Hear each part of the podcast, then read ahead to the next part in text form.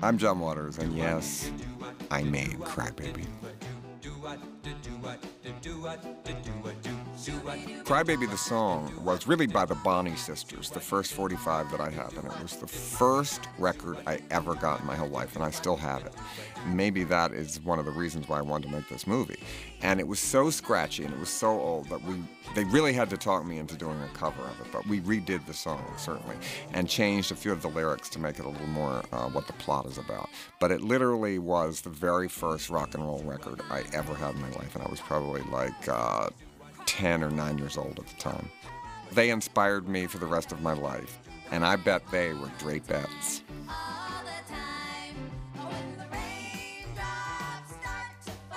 Polio, the first disease I ever had to worry about.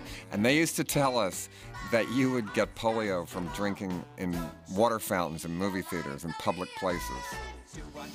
I was terrified to drink in water fountains polio was the first thing, you know, if, and it never ended from that time on. Polio, then mononucleosis, then venereal disease, then AIDS, and now SARS. It has been a life of worrying about diseases that somehow I have avoided, God knows how. Little did anybody know in this shot that is Traci Lords, and that is Greer Yeaton, who uh, is Brooke Yeaton's sister, who practically grew up on my sets, and uh, Traci married Brooke later. Traci at the time had just recovered from the porno business. The big scandal had just happened about her being underage. And I got her in a, in a studio film, which I don't think anybody else could at the time. And Brian Grazer was great about it. He said, absolutely fine. She's good. And she came in, and I mean, Traci looks amazing in this movie. Um, and if you want to, I said before, but if you want to change your image, make fun of what they use against you. So she played a bad girl in this. Johnny Depp played a teen idol, but he made fun of it, and then they can never use it against you again. When we were making this film, the feds were still trying to get Traci, and we would be shooting scenes, and they would, in the middle of the woods in the country, serve her with papers, jump out behind trees and stuff. I mean, it was really unbelievable. But we didn't care. We made her feel fine because we had all been arrested ourselves, so it wasn't that big a deal.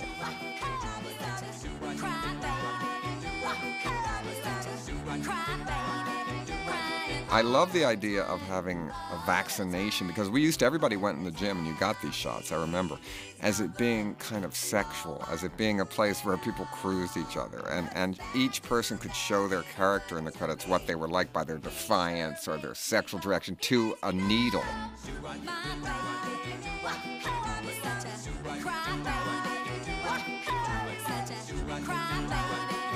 Girl that plays Lenora, who's the bad girl that has the hots for Johnny Depp, is named Kim Webb. Her mother was a great drapette, I remember from when I went to school.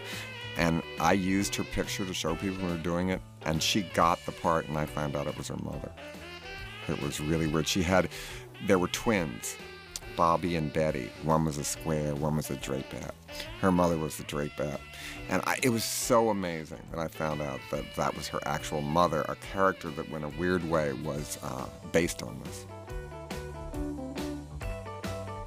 Johnny Depp at the time was a giant teen idol on uh, 21 Jump Street and hated being there. And uh, I wanted to put him in because I read all the teen magazines and thought he would be great. And uh, Imagine Films, who actually did Crybaby, very much wanted to develop a movie for Johnny Depp. And Johnny Depp got a million dollars. I remember he kept saying to me, I got a million dollars because of you? Which was pretty funny. Here's the first cum shot in the movie, the tear where Hairspray was about race and outsiders, this movie is about class. It's a Romeo and Juliet from the gutter, basically, the wrong side. I mean, a girl falls in love with a bad boy, which is a, certainly an old story. And Patricia Hearst, of course, uh, this was the first time that I had worked with her, and people were a little stupefied that she was in my film. But I met her in Cannes uh, when she was there promoting the Patty Hearst film, Paul Schrader, Patty Hearst, and I had been obsessed by her and everything. So, but she didn't know me, and she, you know, and she says, "People like you, I went to jail." Look left. This was my first experience to really pitch in Hollywood. I had never done it before. New Line had made all my movies. I had pitched New Line to make a hairspray. But I also got agents for the first time. I got big Hollywood lawyers. And so I had the real force of Hollywood. They all wanted to do it. I never in my life had that happen before. Dawn Steel was, was sending me like leather jackets and stuff. People were sending me books about juvenile delinquency because I went in and, and pitched it really it never happened again that every single studio was bidding to do it and everything and it was quite exciting and um, i got real hollywood money for the first time ever in my life um, to make a movie that i um, put down a down payment to buy my house with so um, that was the first time ever and everybody thinks, you know, from all these other movies, I barely paid my rent from them. But with Crybaby, yes, it, it was the first time that real money came in. Oh, you thinking about married? I'm so tired of being good. Gee, you look so pleasant. Sure well, I think I'm ready. This is what you need. You have plenty money. Yes, I do. And this is uh, Amy Locane, who was her first role. She was in high school at the time. And the first day of rehearsal, she had to make out with Johnny Depp, and she fainted on the floor of my house. Want to hang out with us drapes tonight?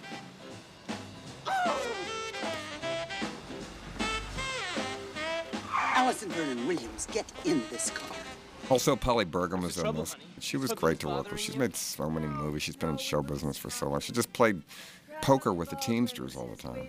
She can be a great lady or a tough broad, depending on who she's with. Allison's my girl, so hands off. I was looking backwards, certainly, trying to do another musical where Hairspray was basically a dance movie, and this was a real musical, to try to do a real musical for the first time, which really had not been done at all at that time. There were very few mu musicals being made. It was kind of radical to even attempt to do one. So when I pitched it, basically I went to all the top studios and the main people that could greenlight a movie, and I had a kit with me. I showed them all these mimeographed articles about uh, drapes from the vintage Baltimore Sun from the early 50s, a drape glossary, and these were what juvenile delinquents were called, and what to do if you have a draped child. And there was also a book of very famous softcore gay photography that I used, showing them, but without the nude pictures, just the ones with the leather jackets and them playing cards and everything. And I really believe that those pictures really certainly helped sell the film for visually how it was going to look. Little did they know where they were coming from. I had taken pictures, I didn't show them the cover of the book, which was Joe Dallesandro naked. That car I said was based on the juvenile delinquent that lived across the street from me when I was young. His car looked very much like that. Not with flames. I don't think he had that. I mean, he always exaggerates. with drapes. We're squares, Allison. This scene was a nightmare of film. Because of moving cars all the time and toes, and every time to do one shot, you have the toe turn around and go all the way back. Something cool, something hep. And see, they talk about the word hep in here. You know, so what Drapes always said, not hip. Hep was so much, and she said vulgar jazz words. You know, my aunt taught in um, dancing class where we had to go. So it was, oh, Mrs. Vernon Williams. I did have a teacher named that at Calvert School where I went, yes. But it was, she liked her. It wasn't like her. Doesn't have the same first name. I just like that double last name added a certain kind of old money aggression.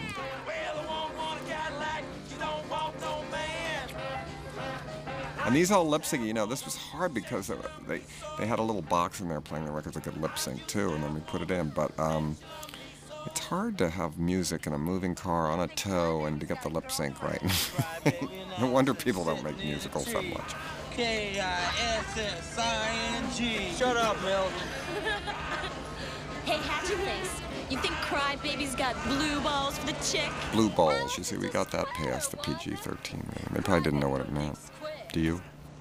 Well, blue balls is just when you can't, you don't come and you're horny for a long time. I think she's pretty. For your vocabulary lessons for the PG audience. People said that in the 50s a lot. Christ, I got blue balls, you know, because a girl wouldn't put out or something. That was supposed to pressure, it was date rape workup, basically. You're too young to know the shameful truth about the Walker boys' family, but let me warn you, evil is in his blood. See, Peyton Place was a big influence, and I always had this kind of thing, the shame of the Walker family and evil is in his blood. It's all that Grace Metalious influence, really. She still was a great influence on me. Allison, well, that's where the name comes from. Allison was certainly the girl in Peyton Place, so certainly that's where it comes from. Move up now. It's not funny. I. Fought hard for Amy in this because she hadn't really done that much, and she was 17. What could she have done? But uh, I like her, and I think she was a real ingenue. She was the one that said to Patty Hearst, "You're the only normal one here." She didn't know. Yes,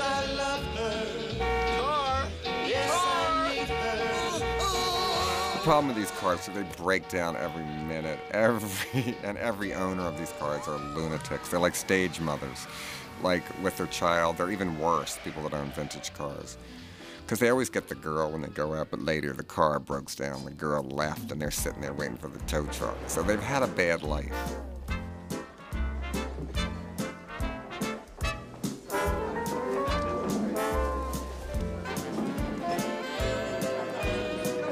Now, Mrs. Vernon Williams, I had to go to Cotillion, which was um, very much like the RSVP charm school.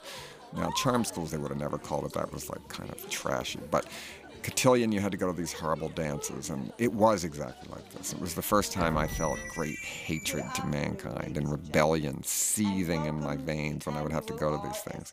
So, um, very much RSVP. It was very much like what I had to go to, it, even right down to the silhouettes of the child. Uh, all parents had silhouettes of their kids in their living room. So I think Vince Peranio, who did the sets, really—it was a very good way to uh, show this world. Of juvenile delinquents. It's all right. No one was injured. Juvenile delinquents.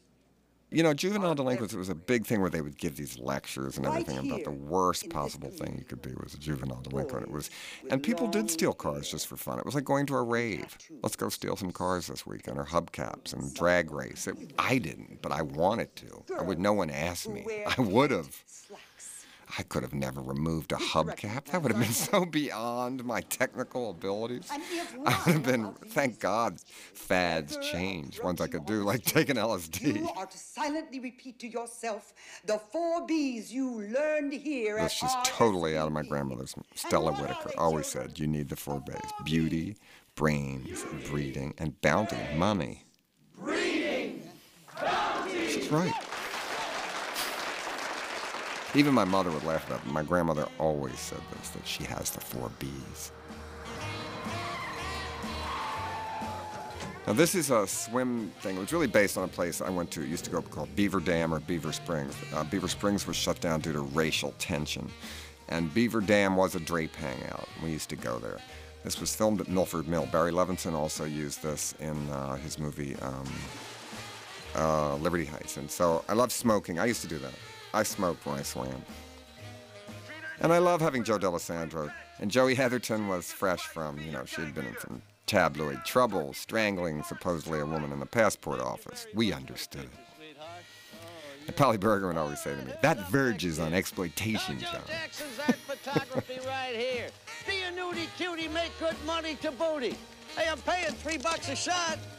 What the hell, you got it, why not show it, right? Hey, you! Yeah, you, the looker with the Class A seal beam headlights.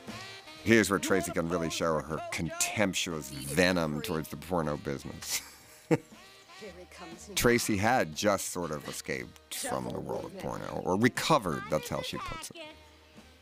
I just read her new book, which is coming out this year, which is quite good, called Underneath It All. She tells everything. And wears clothes obviously designed by homosexuals. But he knows better. Jesus is still in his heart. Jeez, Mom and Dad, go home. You're embarrassing me. I'm a teenager. I want to live. See, and all these kids that I picked were not real dancers, so the choreographer had to just like take people off the street and teach them how to dance. There was uh, that kid right there played IQ in uh, Hairspray. A lot of the Hairspray gang is in this. You'll see them all through it. You know, I wanted like juvenile delinquent dancers, and most juvenile delinquents are not. Boys are not real big dancers. I mean.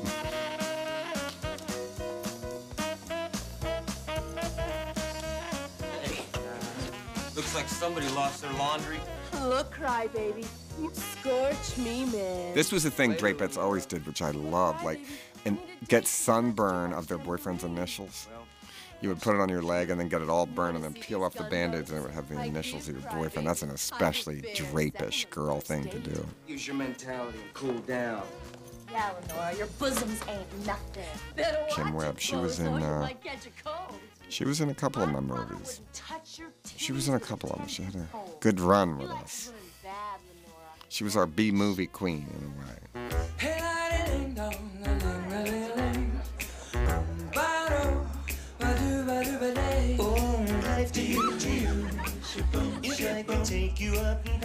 All this stuff is real in a way. All these things are based on real memories of, um, of Baltimore being a location. This was like Cotillion, where I had to go, uh, dancing class, where I dreaded with great, great anger.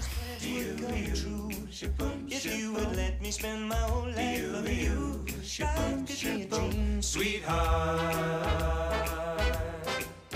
Sh-Boom was first by a black group, and then it was covered by a white group and became the number one. It was a very cool rhythm and blues song that was totally neutered and made into a number one white song. And see, the Whiffles, the boys that played this, they love Lori Eastside. They love dancing and everything. And there was almost like a method hatred, like Johnny and them did not hang along, get along that well. They didn't hang out together and everything. And Lori had to make sure that she gave the same amount of attention to each side. And I think uh, the Whiffles loved dance rehearsals. They loved, and Johnny too. But they were more. I think Johnny was more worried about dancing than they were. I have music in all my movies. The new one I'm doing now has music in almost every scene. I write it all through it. Music is when I, right when I'm writing the movie, I put the music in. Like this is playing. Or I describe what the uh, music is going to be if it's if it's new music, the kind of song at least.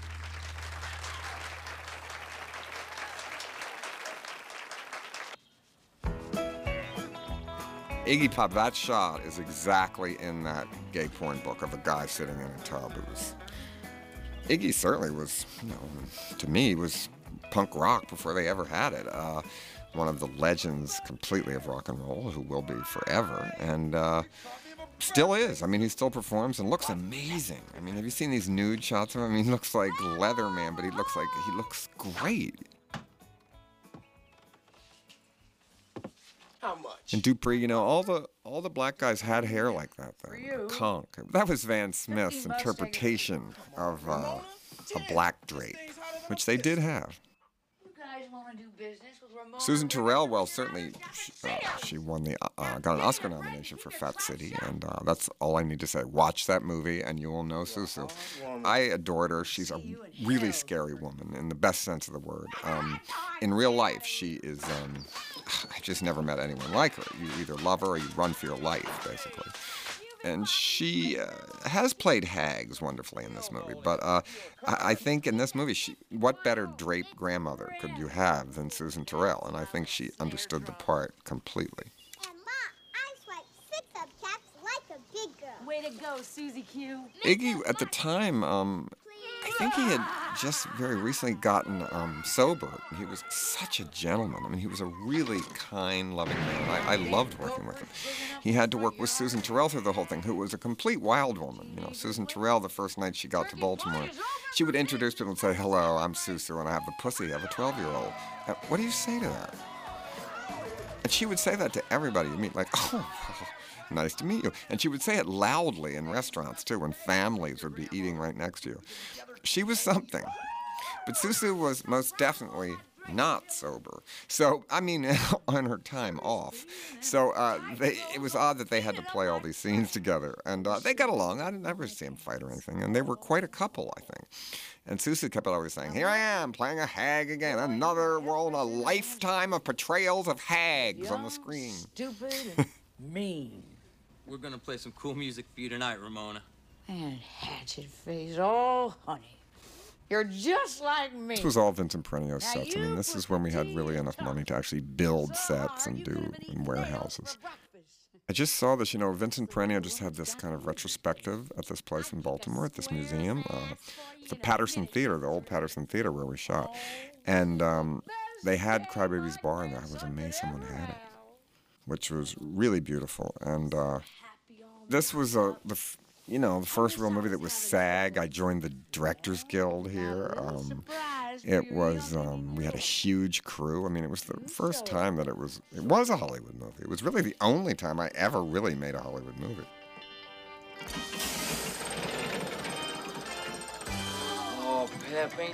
I have that cradle. It's in my guest room closet, but it all fell apart. All the bones are just lying there. At the time, certainly they have the uh, Confederate flag everywhere through this movie, which people even then said, "Are you sure you want to do it?" Well, it's completely realistic. I mean, in 1952 and four, that was something that they definitely had, and people smoked cigarettes. And I'm not going to change history because of something. And certainly, they're friendly with black people in this movie. That's they're all through it. And there's even a line that I think we're putting back in where the judge says to Polly Bergen, "Do you realize there were Negroes there last night?" And she says, "Well, my daughter is, you know, can get along with all kinds of people." You know, tries to see that she wasn't a racist. This took a lot of hubcaps, crybaby.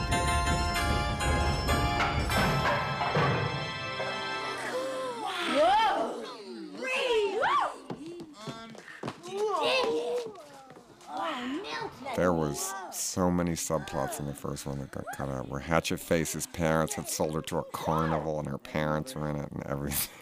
An all-black carnival they had sold her to. She was the ugliest white girl in the world. it somehow didn't make the final cut. We didn't shoot it even. I met a girl.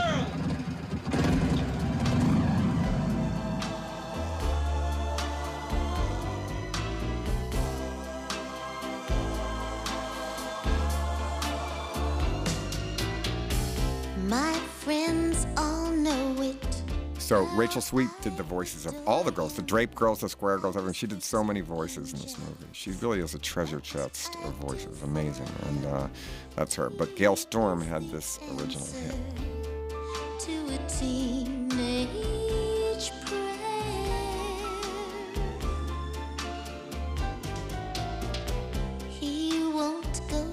This is uh, Dave Insley, who was the DP on this movie. I like how he does these shots, like the old Elvis trick where the whole stage moves. Dave Insley started with me very, very early on Female Trouble, and he was a student in college, and we used the equipment, and he kept going with us. And uh, with this film, you know, he he did a lot of Elvis moves in it. We watched a lot of Elvis moves, which are a lot of the shots you'll see in Elvis movies when the when the whole stage uh, moves with the camera, and it's like this weird zoom in, but the whole stage is actually moving too. So he really did his homework. I always have these split screen things in all my movies. You know, where you imagine people, and then she's thinking every one of them's face turns into Johnny Depp's. I love a low rent optical. Now, this is a reshoot right here. This is Johnny Depp in Griffith Park later. Because we had another shot where this motorcycle cop chased him. It wasn't very good and it didn't work. So this, this does look better.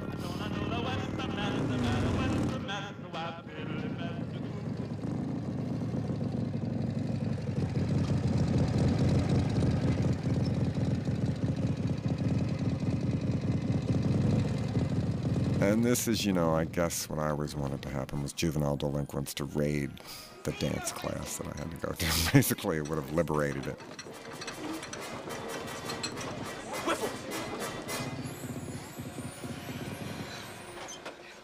Well, I love that, you know, Johnny plays pocket pool, the one thing that you definitely can't be doing in dancing class.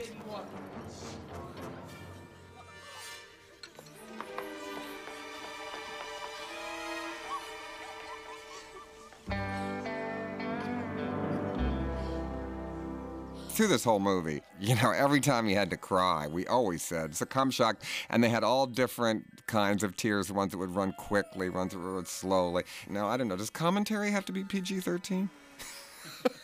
of course, I put the boot shot in for you know fetishes.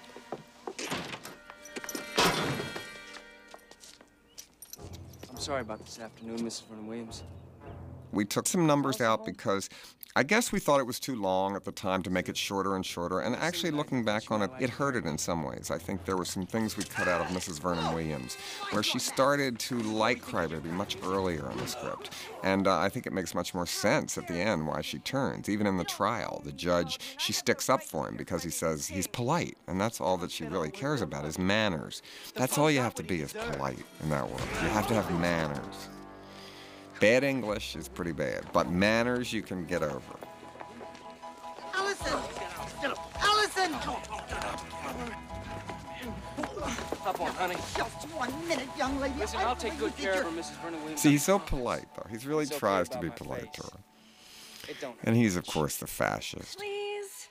It's not a school night, and I've been a good girl. She's been a good girl. One night of happiness. You think right now she says, I'm calling the police, she would say. Well, What if you get your dress dirty? she's deep down not a bad person.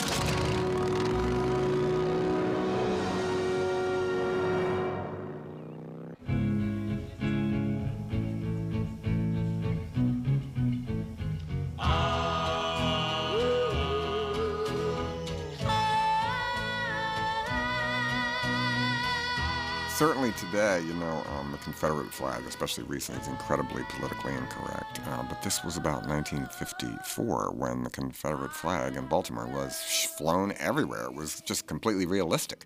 Even when this movie came out, people talked about it and said, Do you want that? I said, Yeah, because it's real. Um, I don't think you change things. I don't think like when we have World War II movies where no one smokes, which is really wrong since it was the peak of cigarettes. And so um, it was real. Baltimore is the South. It still is in a way. Um, Baltimore was incredibly um, racially divided. Governor Wallace ran for the presidency in the primary in Maryland. Um, it was a lot of racially tense, still is in some ways. So it was completely realistic that people would do that. Uh, but I'm making it better. Certainly, blacks would not have been at a swimming club then, especially drapes who were generally blue collar. And I'm really generalizing, but I think drapes in real life, some were racist. So um, I'm making the John Waters spin on all this, which is about style, not politics. So basically, those kind of ugly little details are never in my movies unless it's part of the plot. I'm making drapes probably much more of heroes than they were in real life. It's where I live. Beautiful, ain't it? It's really wild. But I'm I'm afraid that I'm not gonna fit in here. You know, with your friends and stuff. You're cool, Allison. You just look square. Underneath it all, I think you're really hip. Now, see, these are the three girls where I think, you know, there's there's talk about this being a musical too now on Broadway, and I think that these three characters here would be great supporting characters in a musical. Hatchetface, a pregnant girl that's mean, and Traci Lords. I mean, right there. Plus, you've got the ingenue and the hottest boy who's ever right now, you know, that can sing and dance. So. It's Hatchet Face. She don't mean no harm. First thing a crybaby girl learns, our bazooms are our weapons. Now Pepper's pregnant, but she can fight like a man. I wouldn't be caught dead in a full skirt. Hey, girls, what do you think? Let's give Allison here a bad girl beauty makeover. Are you game? Sure.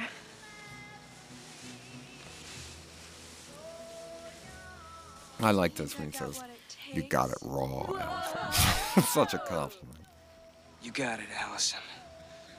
You got it raw.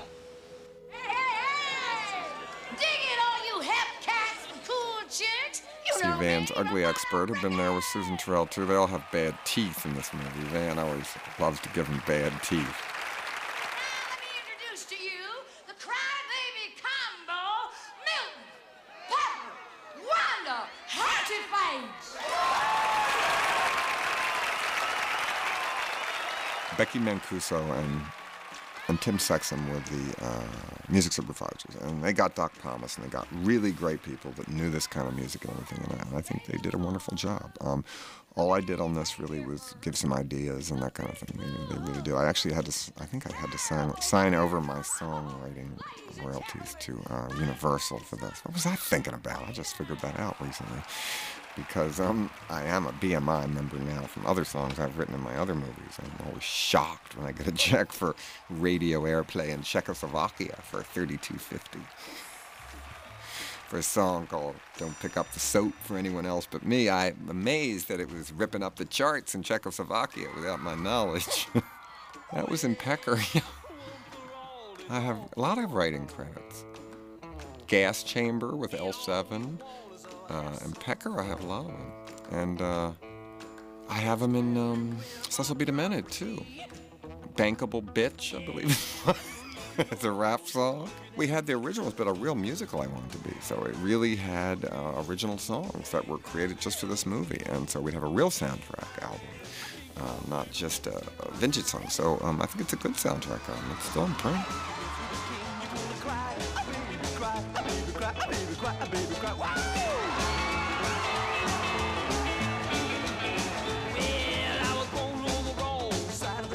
This is the first number in the movie where Johnny really had to dance, and um, I think in the jailhouse number he's really moving around and great. But uh, this was believable because because rockabilly stars then um, and girls throwing their underpants on stage. That started with Little Richard. That was the first person they used to do it to. It's always a urge I can't quite imagine one just suddenly to rip off your underpants and throw it on stage. It still happens to Tom Jones a lot.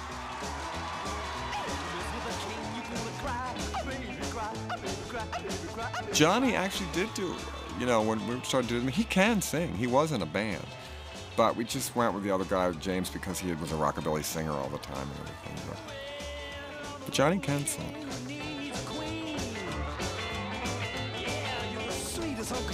So we shot this over and over and so many times, so late at night. God, night shoots.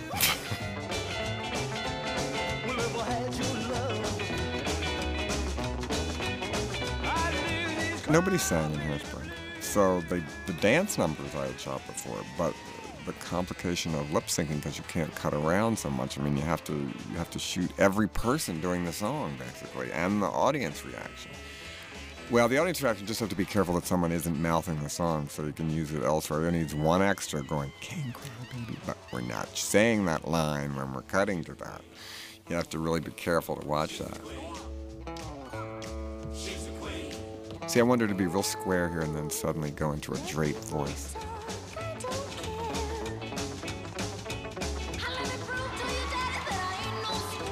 See? From Gale Storm to Wanda Jackson. Square to drape. No, she looked, she was acting there. She was supposed to look like that.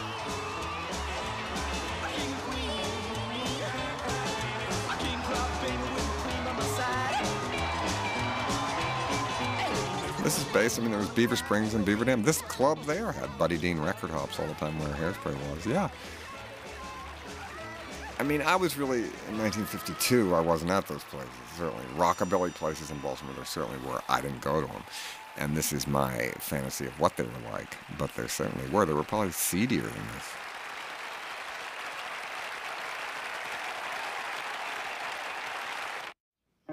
Mean, they have stuff in Baltimore you don't know. Someone told me recently about a thing called a blow roast, which I didn't know what they were, like in Baltimore. Well, you know what a bull roast is? That's where like all men get together and they have oysters and beer and you gamble and stuff. Well, a blow roast is the same, only you have strippers and you win blowjobs. I said, what? And he said, you've never been to a blow roast? This guy said to me really seriously, but they have them all the time. I, I said, well, how do you go to them? He said, you just pay. It costs 50 bucks. I said, the cops come? He said, they're there usually. So I'm going to a blow roast this year. Open your mouth. I said, well, can you just watch? No, He said, yeah, and they go behind curtains. You win a blowjob. And he said that while you're eating and everything, some girls like perform stuff solo. But then they have wheels of chance and you get a blowjob behind a curtain at the end of the blow roast. So any these things happen in Baltimore. They just happen. It's an old tradition in Baltimore. I didn't know about it in certain neighborhoods. The Essex area, I believe, is the blow roast capital.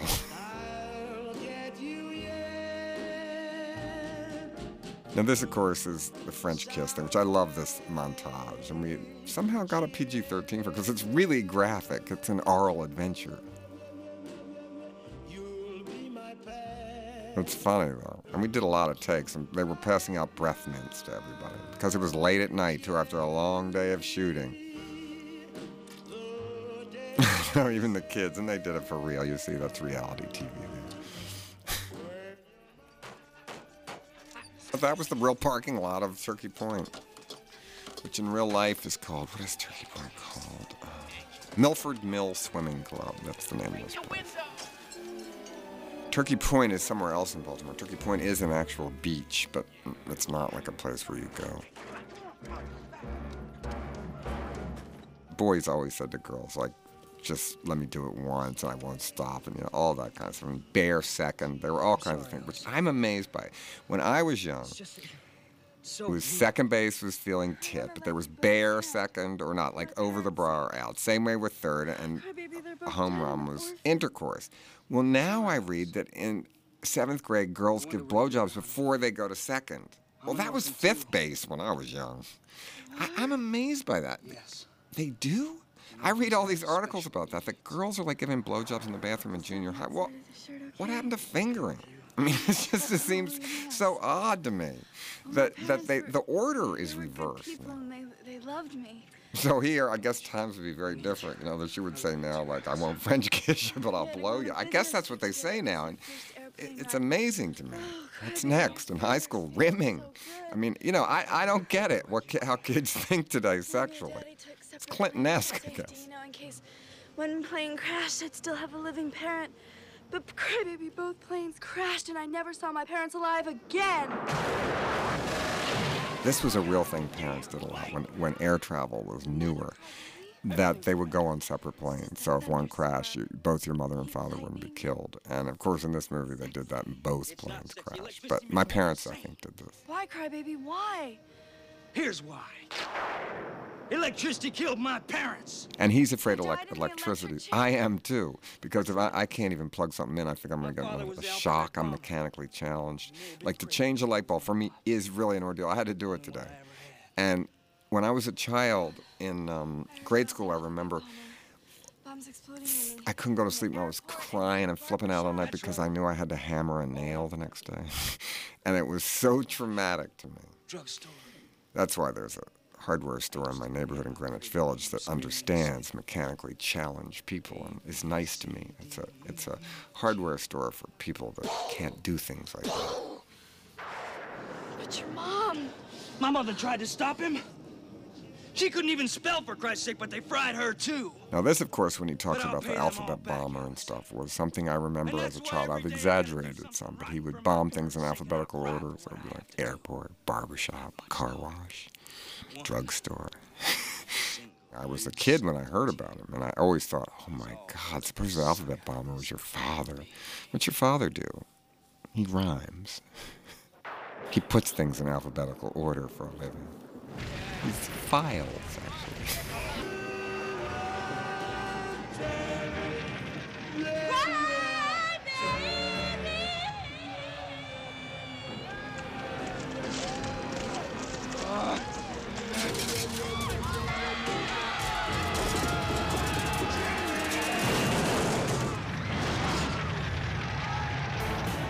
It would be Drayton Square fight, certainly, but I've pushed it. I mean, it wasn't like, uh, you know, the Bloods and the Crips. It wasn't that bad. But like the Mods and the Rockers, that was the same thing.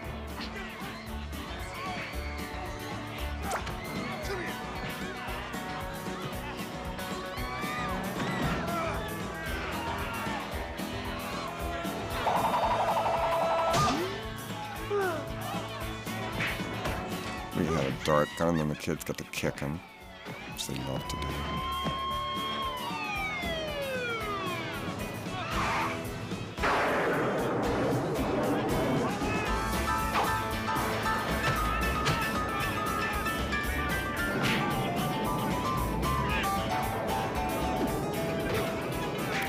So late at night. I mean, this is what I remember. It rained so bad that they had to go out and find. Brook Yeaton had to go out and find a new lawn somewhere in pieces and bring it back and lay it down from a farm that night to shoot.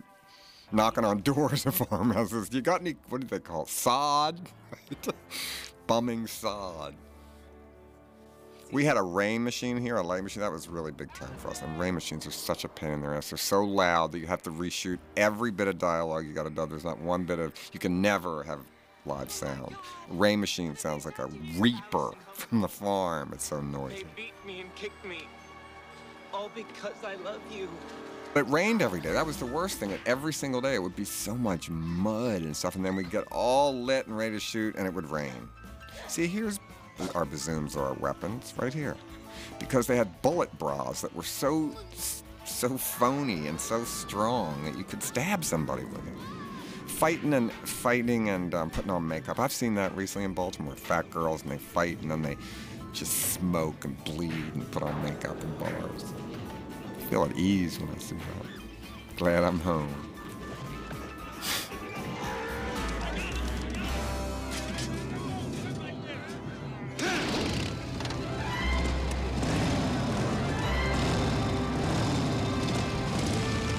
Well, Johnny liked motorcycles. I mean, I think he liked that particular. Maybe he bought that motorcycle then. He was trying to get the car. I don't remember what we did. He might have. Well, that's a phony one. You know, that's the burned up one. But um, get in. You can say any single thing in any one of my movies, and I could be- probably tell you deeply what it was based on, where it came from, somewhere. But pushed and exaggerated and completely. Like, yes, everybody was a Draper or a Square, but they didn't take them away on slave trucks to different prisons from a from a race war or, or a war. Not even a race war, a war about fashion, really, or haircuts. I, maybe it's a world that that I lived in and believed in my imagination, and which is always exaggerated and always stylized to a certain point. Allison, and she's a nice girl. Allison, I'm sorry to get you locked up, but tonight, well, you were the coolest date I ever You see, this is what always happened. When I got arrested once with my friends from North Baltimore and black kids, we got let loose and they didn't. It's the same way that happens right here. He said, She's from a good family. Come on. And they let her go. Well, they don't. In jail, they do.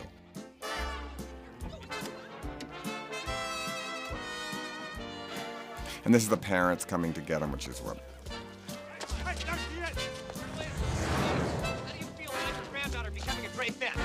Williams, picture, please. Please, no pictures.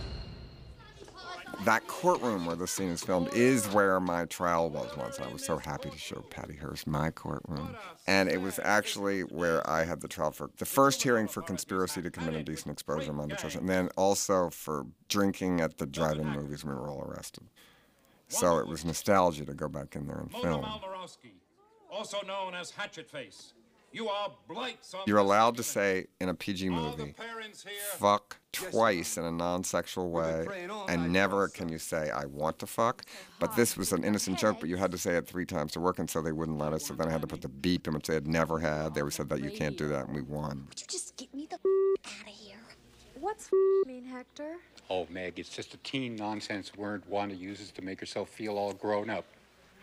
Your Honor, could we take Wanda the fuck home?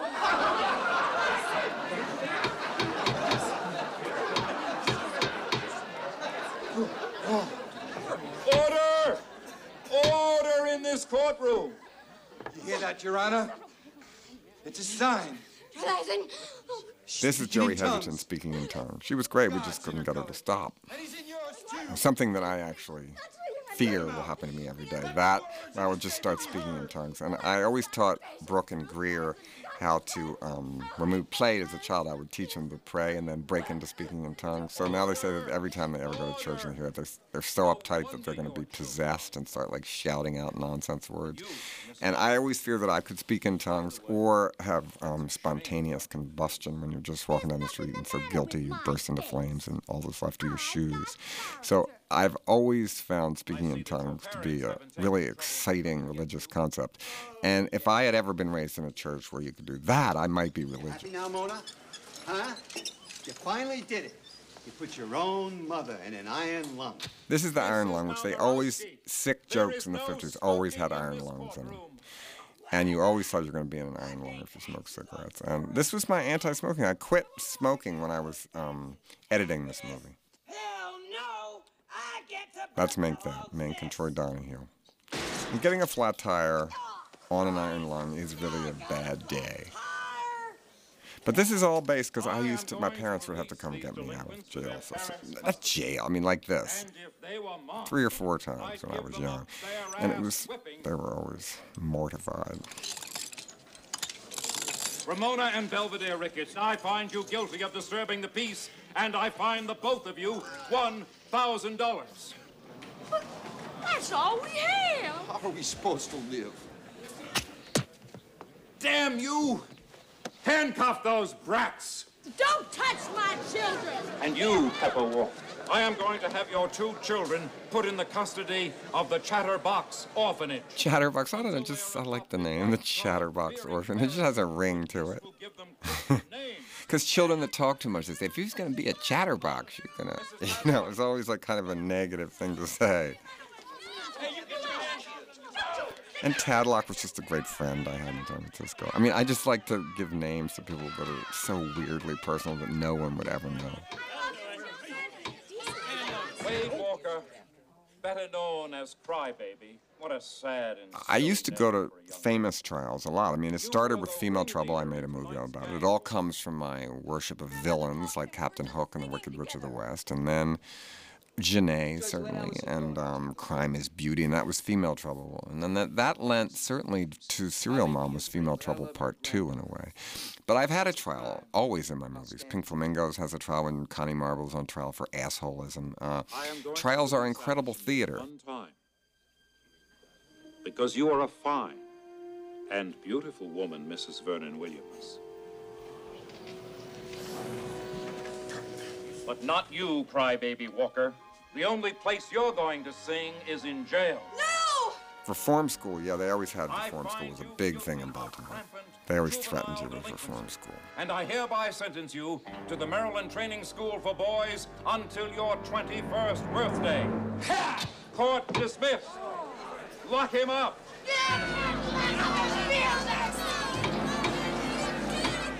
my contract, it did say it had to be PG 13 because why make a movie starring the teen idol in the country if teenagers can't come see it? I understood that. But the difference between a PG 13 and an R is giant, much harder than the difference between an R and an NC 17. Hairspray was PG, it was even, and it was the only time I felt stifled by the restriction. How does it feel to be a juvenile delinquent? Feels good, man. I've never been so happy in my whole life. As much as I actually really liked the poster, and I'm, i remember when it came out, in hindsight, it might have been wrong because it tried to trick people into believing it was just a real teen idol movie. But we were making fun of the genre. It was. I liked the poster. I actually thought it was a good one. It just was a genre that maybe young people then didn't get. The young girls that were Johnny Depp's fans from 21 Jump Street. This was a genre they did not understand because they had never seen an Elvis movie. The scene was shot completely in a real prison the whole time. I was amazed they let us come in here, but they probably still would. I think they're cracking down though. I think it's harder and harder to shoot in a prison these days to get the permission because of security. And this, I love to see Willem Dafoe spanking Johnny Depp, which was his idea. I can't even take credit for that. Now don't forget to say your prayers. I thought that'd be a great cameo, of course. Williams.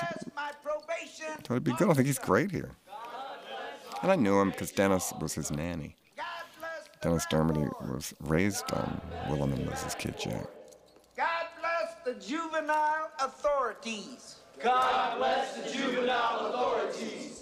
We're gonna give you a haircut tomorrow, pretty boy. Getting a haircut, you know, it was Elvis. You know, it was the worst thing that could ever happen to you if you were a drape, to be forced to get a haircut. Well, that's what you're gonna get, you big old crybaby, you.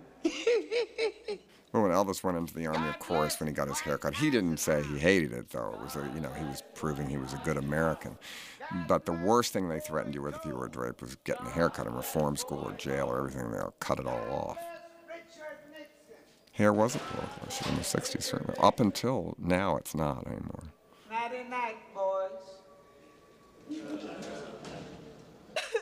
Here's the scene where she drinks tears, which is kinky. I mean, it's a new kind of masochism to save your tears and drink them. Teardrops are falling. No, I like this song. There's that shot with the whole bed moving, same thing on the with the camera on a dolly. Well, he's in jail now. He has to be harder, more blues. Killered, as he says in the, one of the things we cut out. He says later, I want to sing something kind of killered, which is what they used to say in Baltimore. It wasn't rude. And he means that as a real compliment. He meant as rhythm and blues in a great early, as they said, race music, they used to call it in the 50s. A redneck way in, in the South, they used to say it a lot. It's, it's not being rude. Now, today, if you said that, it would be.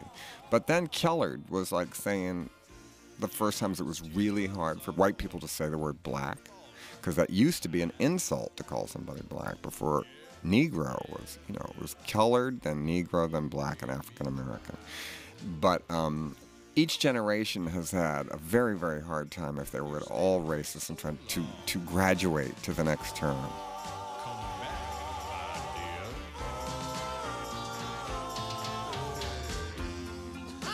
Chris Mason did the hair. This is her last movie she did the hair on. She did Hairspray too. Unfortunately, she died a couple years ago. Chris Mason was really the hair maven for all my movies. She, uh, Hairspray, she did certainly amazing job. I think it's still being felt her influence. And she did this one too. And then she stopped. She didn't like the Hollywood thing. It got too much political and pressure. And uh, unfortunately, she died of cervical cancer like about three or four years ago. Very, very sad. She was in her early 50s. Terrible. And Chris was in my movie, so she was always the lesbian warden. I mean, in Hairspray, she's the warden. In Female Trouble, she's the one that puts Divine in the electric chair. She was in the movies a lot, too. Now this is self-autofellatio.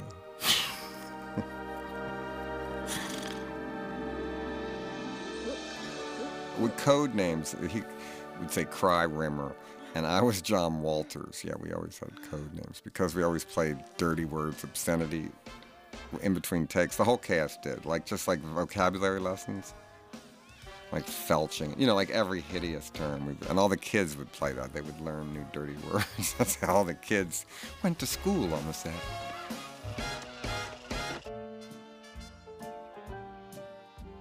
Well, the bunny hop, no, it was a dance. We had to do that in Sunday school all the time, the bunny hop. Oh, I had to do that all the time. It was a huge popular dance, like the twist. Everybody did the bunny hop. Oh. Call these you do, don't call them square. Yes, mothers, you should be worried. Following last night. So here she has to go back to being a square, basically. It's an identity crisis A fellow gang member known through fashion. Lenora Pritchett, mother to be of his child. Crybaby is an orphan, and he wants his baby to have a real family. Well, a family that he himself never had. Wade Walker, defiantly entering the Maryland Training School for Boys, had this to say. And I remember when we took over this little town, and some of the cast had, were shoplifting, and we got in trouble from an antique shops in between takes, and it didn't go over so well. I was mad about it, actually. Who else would have done it but us? You know, that day when we were shooting the whole thing, and the whole st- town was closed down.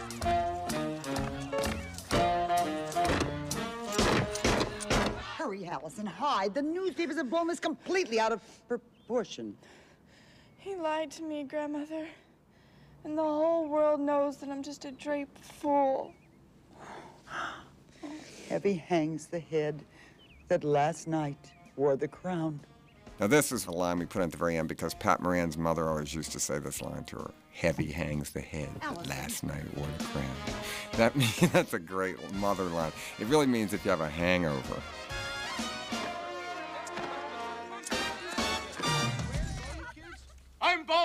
The Whiffles. And we're proud to be square. This movie has gone on in France. It was a hit. Uh, they loved it there, it was certainly selected to be in Cannes. It's a movie that still plays on television all the time, and, and kids like this too. Children get this for birthday parties too, which is kind of amazing. When I'm trying to sitting around watching kids at a birthday party watch Allison drink her jar of tears, which uh, I fought for. That was the one shot the studio really hated. but but Brian was great. He said, "We understand. That's a John Waters touch." And I guess the rating boards didn't hadn't dealt with that before. But drinking a jar of tears is pretty kinky, actually. It's a new kind of S and M. Allison, would you sing with me today? Jailbird, jailbird, go around stealing cars. And this was the real jail in Jessup, Maryland, and they had a license plate factory. I always thought that was like a cliche joke. This is the real, they still have it. This is where they make the license plates in Maryland, in the prison. And the real thing, they say the numbers, and you know. But uh, it was great filming in there. Mr. Chris Mason, who was, could sometimes be quite butch, said, Christ, they're so horny they're cruising me, which made me laugh. Sort of wild, kind of cool. It's called a theme park, and it's the first one in the state of Maryland. I'd be proud to, Baldwin. Crybaby Walker, I hope you're happy with Lenora. And I only have one thing to say to you. I think you're a liar and a cad, and I spit on your tears.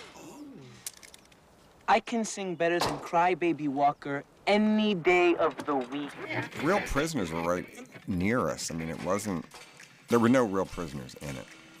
The only drag with shooting in prisons is how long it takes for security to get through. They gotta look through every lighting bag.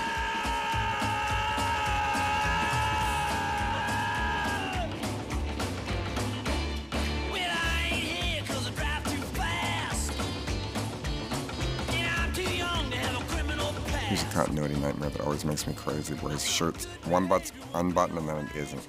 And it's made me crazy my whole life. I'll show you where.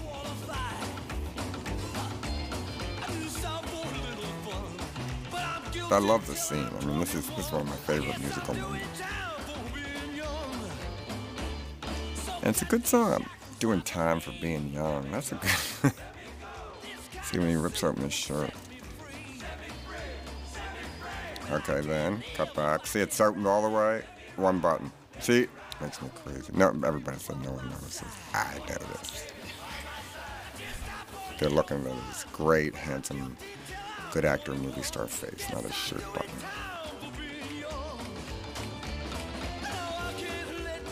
I love Johnny in this scene. I think he's, you know, this is one of my, I think this is probably my favorite musical number in it.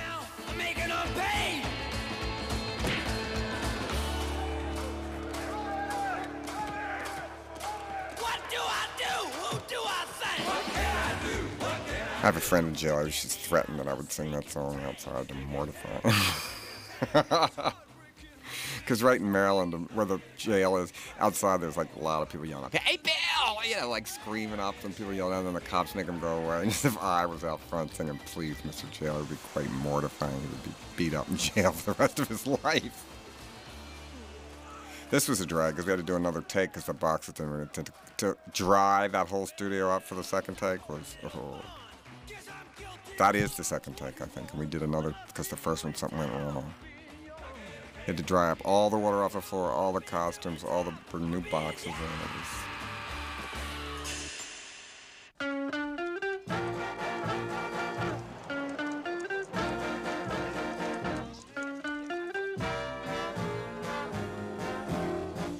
So this scene with Traci Lords, when uh, this actually happened to me, my parents um, were big on exchange students, which used to infuriate me when I was like a angry 15 year old. And I would come home and there would be people sitting there and say, Who is this?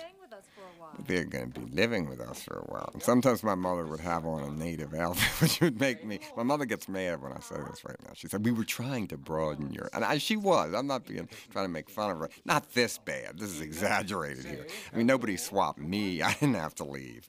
But we had different people that would live with us sometimes from different nations. And it would really get on my nerves because you had to be nice to them.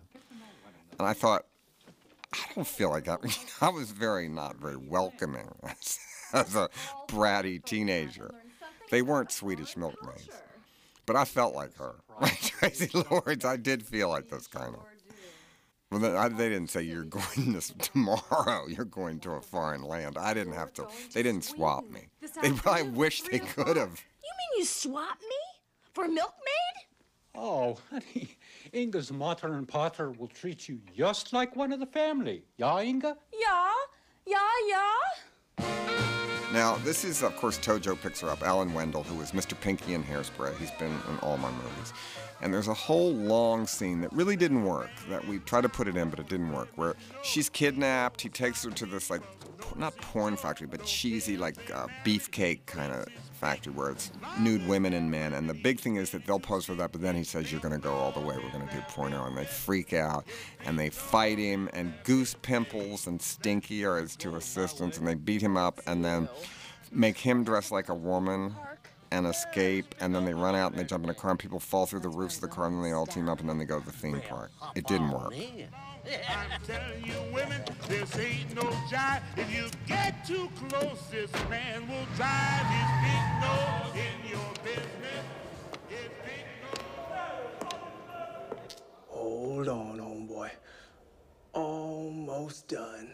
So this is where he's getting the tattoo of the teardrop under his eye, which I had certainly seen and um, and always been impressed because in some cultures it means each tear is each person you've killed. Ow. And I think I told you the very first line in this movie came from one of my students who committed a terrible crime when I taught in prison. And I said, Well, why did you do this? And he said, um, I was so tired of being good.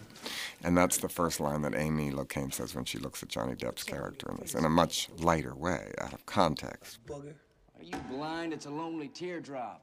I taught in prison for a lot in the 80s, and um, always I got great dialogue out of it. I mean, I, I think I did a good job as a teacher, but I also got as much out of it as they did, certainly, for um, dialogue and how people seem to think in certainly adverse situations.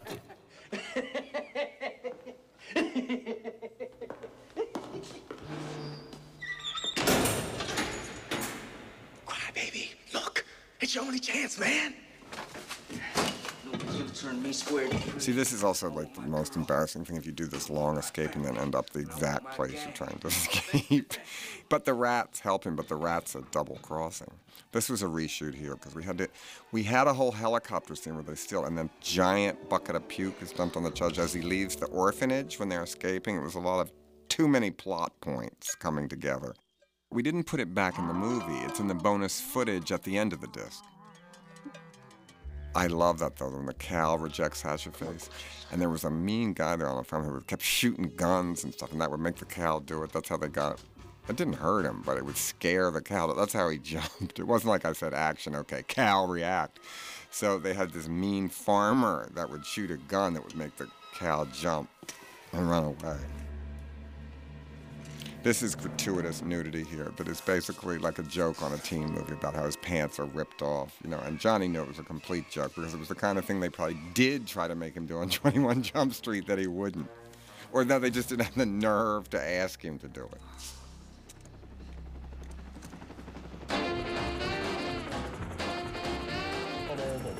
That's shot inside. That's in a studio.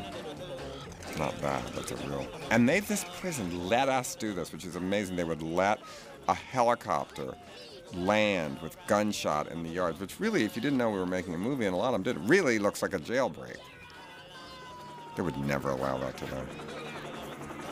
They weren't real prisoners. There were no real prisoners.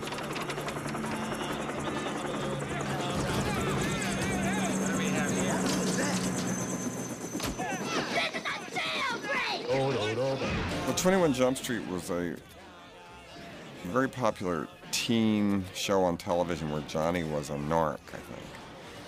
And it was one of the first ones that was kind of led to Dawson's Creek and that kind of thing, where it was like really cute guys and girls. And I even did a, uh, one time played a cult leader on the show, which was really mortifying.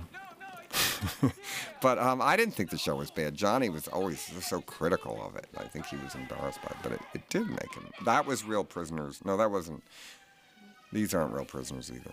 This is great. You know, they don't have movie theaters in jail anymore. It used to be so great. You could get a blowjob. You could like swap drugs, money, everything in the dark. It was the only time you could be together. Now they have little video monitors outside the cell like a hospital.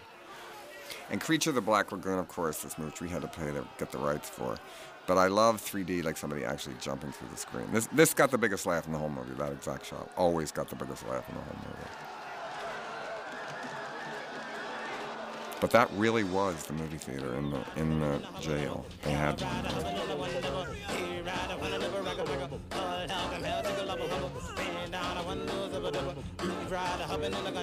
Hmm, what you want for nothing? A rubber biscuit?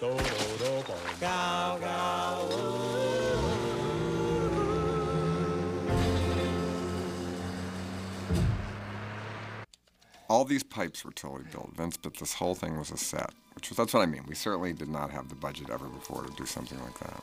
I think Vince did a great job. This was all a set, all of it. I have rats in all the movies. Even on the Broadway play of Hairspray, there's a rat right in the beginning. It's, it's my signature. I have all over my apartment fake rats, and one's caught in bloody traps and stuff hidden around the house. I hate rats, but I kind of feel that I'm their friend somehow. I liked Willard too. I even have a stuffed rat Dennis gave me for Christmas on my desk in New York that is really frightening looking. Thanks, pal.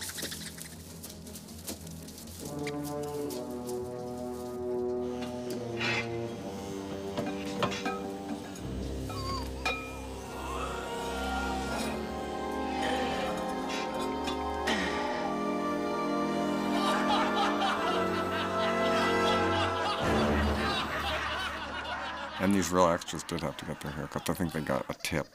And this is the rat laughing.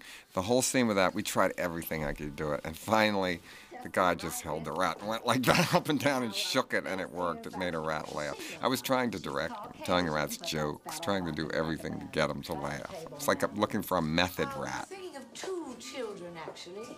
Well, this is really what orphanages are like. They don't say it, but Look at each one has a little window. It's like how much is that doggy in the window? Only for orphans. Little Liberace playing the piano. Look, there's one that cleans all the time in the back. My daddy's little helper. Here, these are the ones we want. A double header.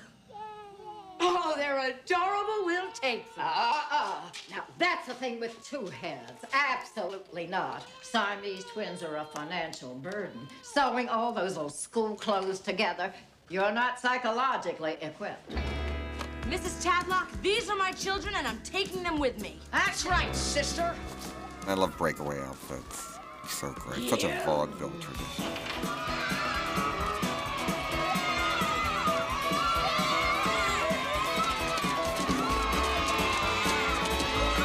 Get me out of here! Help!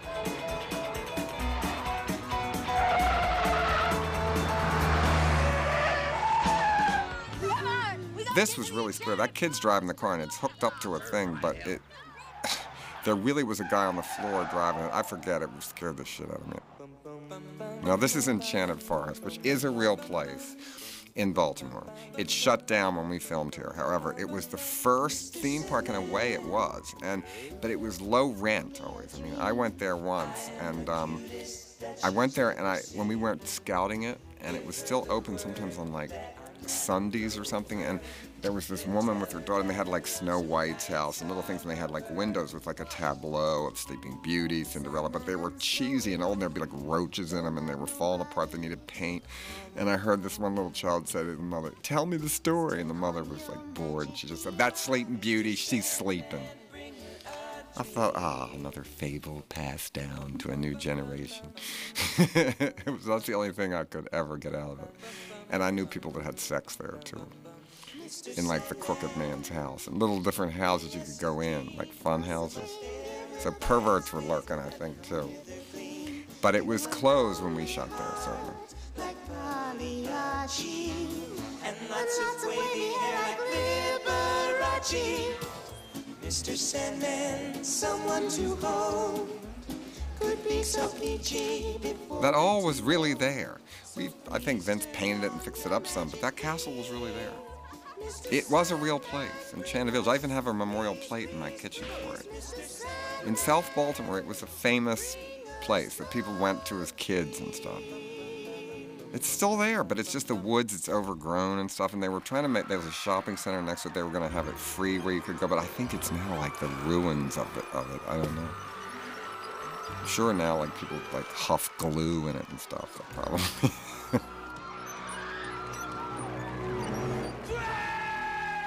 Anytime you see the judge from now on, there's reshoot reaction shots because we had to, he wasn't at the end. He just got puked on. He was out of it. But then on the reshoot, we had to give more of a reason why Crybaby got out of jail when it says judge releases Crybaby. So we had all the shots that had to fit in. They're pretty seamless, I think. We'll get married and live in suburbia.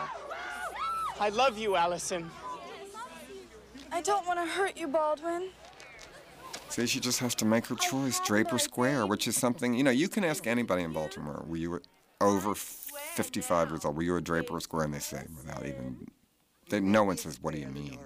But you're still a tramp. Allison, pick the man who loves you the most.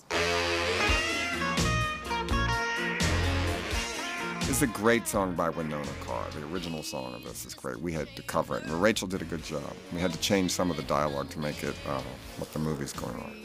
I made her watch a lot of Ann-Margret movies before she did this.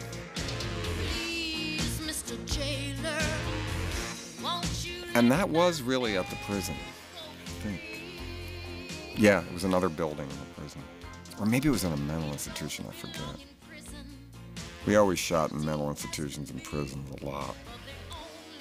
But that was a pain because they didn't have those windows on there. And they were turned We had to spend all this money to put those grates on to go back and shoot something. That was a nightmare. I forget. But to match it for that judge, because since we had shot it, they had changed the front of the building. See that all that shot of the judge there, all those little shots of the judge were done five months later for the reshoot. So the building had been changed, and we had to put all the grates back on and pay all this money just to get the one shot.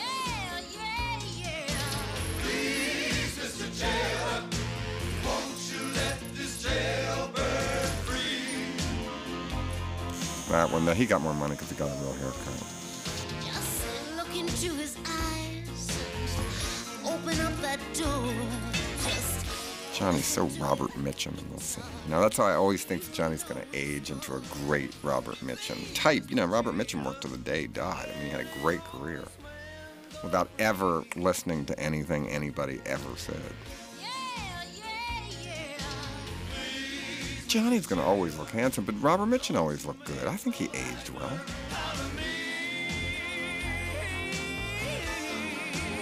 See, this is all based because in Baltimore they do stand outside the jail and yell things like, hey, Peanut! And stuff like that. they don't do musical numbers, but. And a ball and chain, that's so great. yeah. I admit there was one part in the script that didn't, you couldn't really buy why he escaped out of jail. It didn't really wasn't too convincing. Well, in hindsight, does my audience care about that? I, I'm I'm not so sure. We spent five hundred thousand dollars to do reshoots, and I, I think it would have grossed exactly the same amount of money. I don't hate some of the shots. I kept most of the shots. That's a reshoot. That was filmed somewhere else, totally, in Baltimore. Walker, Wade Walker, we have a visitor.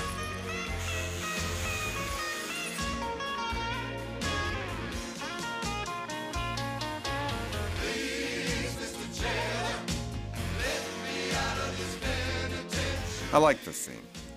This to me was a good. Uh, I like visiting people in jail anyway, and so it's always.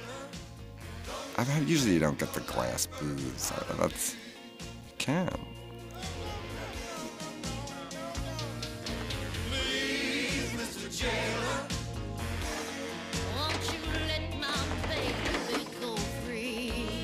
This is great. Yeah.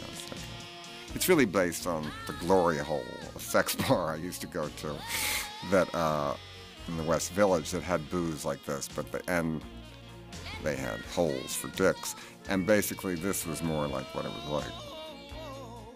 PG version of the Glory Hole.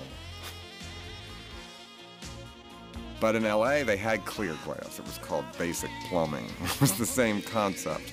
But in LA, of course, it was more trashier and more theatrical, so they had booths that had clear glass in between this glory hole. And there was in the other ones, they had two little porch door handles over the hole so you could hold on. so that's what this is, basically.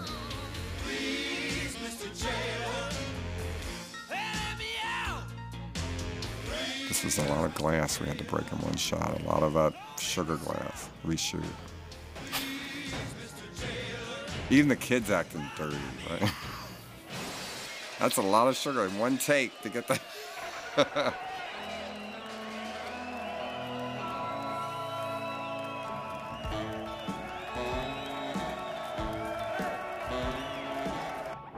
See, I always loved the spinning headline papers.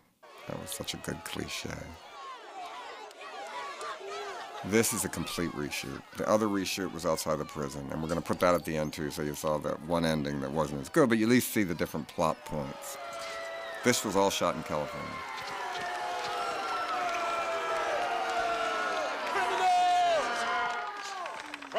Walker, society you a second chance. No, this one didn't have a song. There's a whole musical number called Chicken that is going to be on the bonus footage. That was uh, there was a battle of the bands in the first version to decide, and the, when Johnny on the car at the end, that was the Drape song. But the Chickens, the Squares had a song called Chicken, and they put live chickens on. They taunt Johnny Depp's gang by saying Chicken, and so and then Johnny Depp said, "Well, okay." My thing. We're going to be on top of the car. So there was a whole, it was real long. It was a good one, though. You'll see it's okay by itself, but this worked My better. whole family gathers together and he retells the story of the day he electrocuted your daddy, and we just laugh. This is what all talking about that his father electrocuted and we all just laughed. We say that all the time now. Just when something that gets on our nerves and something bad happens to him, we just laughed. baby. But I'll take care of this maggot. Do you know how to play the automobile game called chicken? sure. My car and your jalopy. we head toward one another at full This was the first movie I ever had to go through massive testing with. And it was kind of a nightmare. I mean, it didn't test well, but Hairspray tested terribly when it came out. It got all bad um, preview cards and everything. And uh, boys said that they would never see a movie about a fat girl. And uh, it, it was, my movies testing, you know, what is the norm you test them against? That is what the guy, the main tester guy, even said to me. It depends where they would take me to some middle of some shopping center somewhere in where Rodney King's jurors lived. You know, it didn't do so well. If you showed it in Hollywood, it would. It, just, it was fine, and I went through the process. I mean, it was part of it. It was a big Hollywood movie, so we had we tested a lot of times, and then Brian Grazer said that we were going to do reshoots, and that's great, but. Um, different of trying to rewrite things and change things is um, sometimes you can make it better and sometimes it doesn't make it worse it makes it different but it doesn't ever solve the problem and what the problem of this movie was if there was a commercial one that it was a satire of a teen movie not a real one and the audience always knows you're making fun of them High school Hellcat. Ah, come on, a fight. Wish you would. Love being bad, cause it sure feels good. I am changing it with the director's cut. I'm putting in some things that I shouldn't have taken out, or some things that, you know, I like seeing it in hindsight, and the ones that didn't work I put at the end just to get an idea of some of the scenes that you could see what the original concept was and how some things don't work. It's all about editing. Editing and writing are the most important things in movies in a way. And this also had like a really surreal ending, which I loved, you know, when she flies through the air and everybody does double tears, you know, it's like a double orgasm at the end everyone had. This scene took days and days to shoot up, all night, every day. Was, oh god, it was torture. It was hot and rainy and muggy.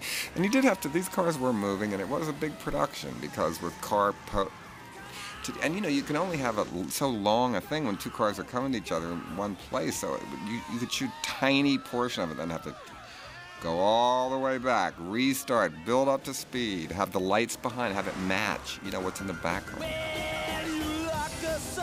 In your schools. We were born to live by rules. And I love the idea of somebody giving birth in a chicken race at the same time. Of course, she holds up the baby. It's perfectly no blood on it or anything. You know, if it had been R-rated, she would have bit the umbilical cord. But we, I had already done that in Female Trouble. So I didn't feel I had to revisit the biting of the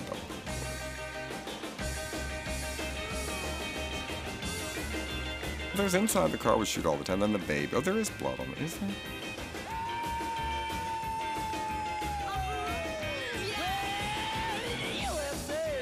A lot happens. You see, just in a car ride, there's an engagement, a birth.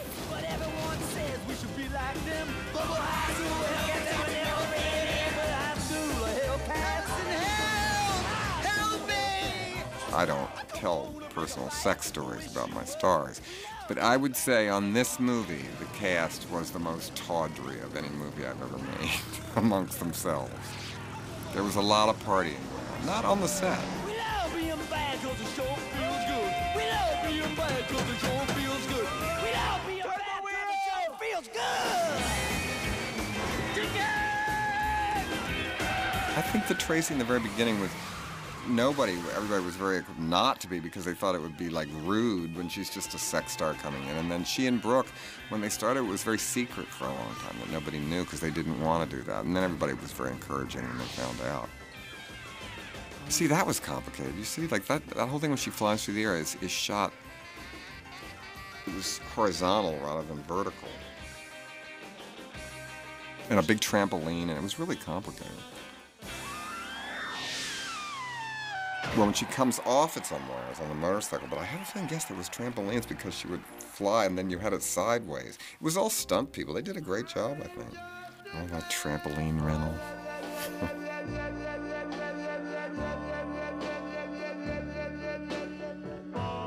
See, I mean, that cast will never be reunited again from all, all walks of life.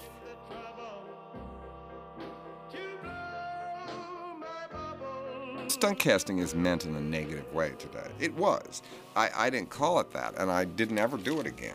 I helped invent it, stunt casting, I think. With Tab Hunter. I mean, you know, having people that you would never think would be in a movie. But now stunt casting, when they use it, is used as a negative review in a movie, usually. So it certainly was never called that when I did it. And I don't think of it in a bad way. I think of it as an insane dinner party where actually everyone accepted. But we asked people that said no. Paul Anka said no. Who else? A lot of people said, no. or their agents said no.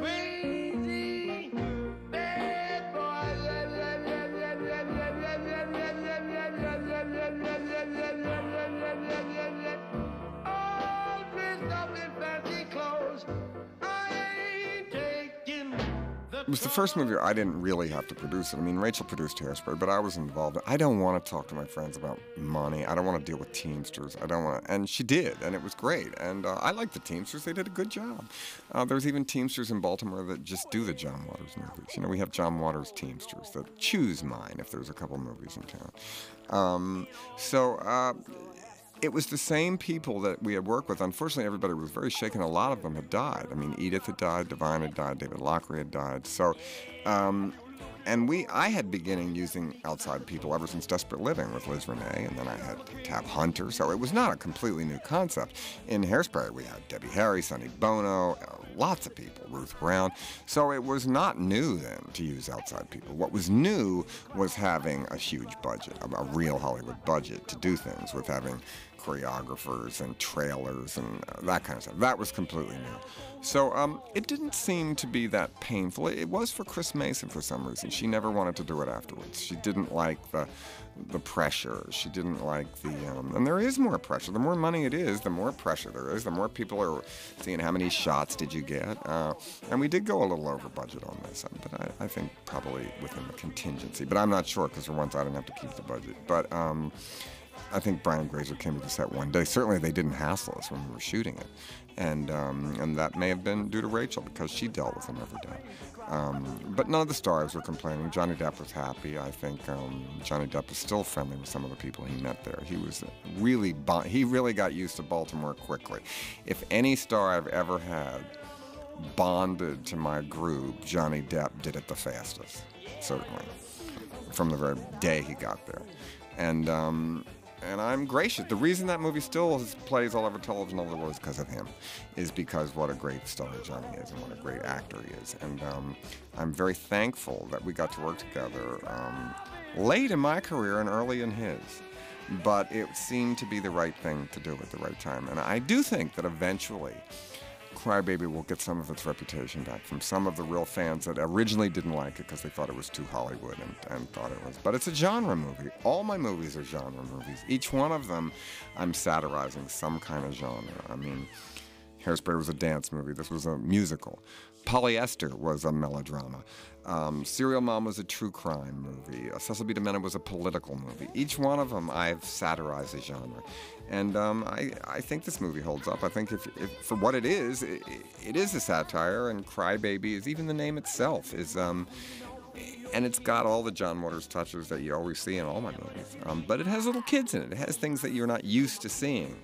But I've had little kids in all my movies. Janice, one of the editors I've worked with, says, "Why are they all called little? You've had little Inez, little, you have little something and everything." I think it's because of Little Milton and the singers, rhythm and blues singers, when I was young. And now it's like Little Kim, Little Bow Wow. I love Little Bow Wow. What a great name. No, 50 Cent is the best rap name in the whole world, but it's part of the body of work. That's all all my movies are. I think you take any one of them out, pick any one of them, and you can get what I'm about. It's just a different time in my life with different stars, but it's still the same. I mean, in a way.